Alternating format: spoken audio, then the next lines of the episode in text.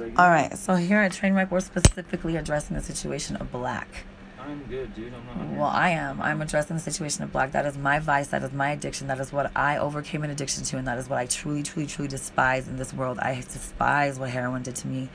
I despise who I became when I was on heroin. I despise what I felt, how I just gave my daughter to her dad with not a problem in the world. I don't like heroin.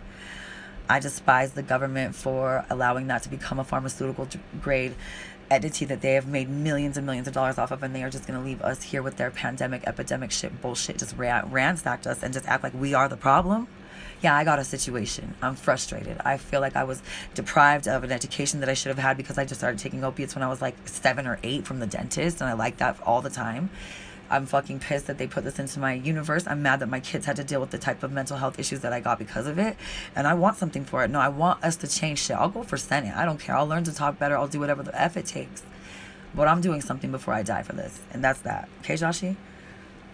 And everybody else? We're changing the world because of it. Look at your arms. Look at the fuck what they've done to you. Mm. Like, for real. You turn it off. No, fuck that. It's about me. You don't like it, then don't be on it. He doesn't want to talk about it. I will. My husband has arthritis. Mm-hmm.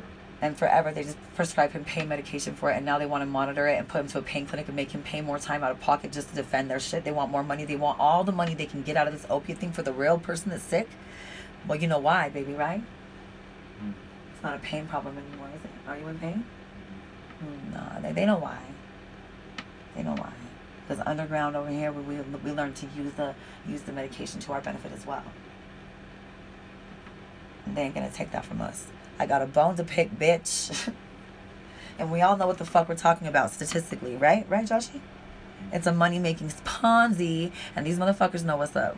So, regardless of whatever street you jumped off of or into, if they want to take our money away from us, we're gonna fuck some shit up. They want to take money from other countries. They want to take everything from us. They want to take what our pain management clinics are. They want to steal our shit from us and just go make more off of it and take it to another country. Fuck that shit. I got you on blast. We'll, we'll suppress out of it. Vote Lacey for president and shit. I bet you I got a whole bun- bundle, bundle of people to put a vote down for me, and we could all collaborate at the table about this.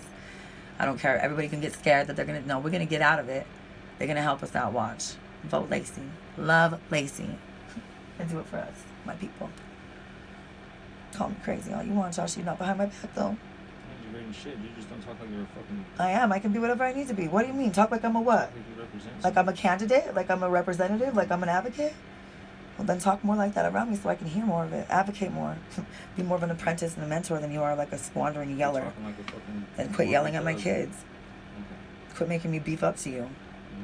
Quit making me be a gangster around you. Then the only way that you can change that is how you talk to me. Mhm. Eh, you know I'm mean. There's a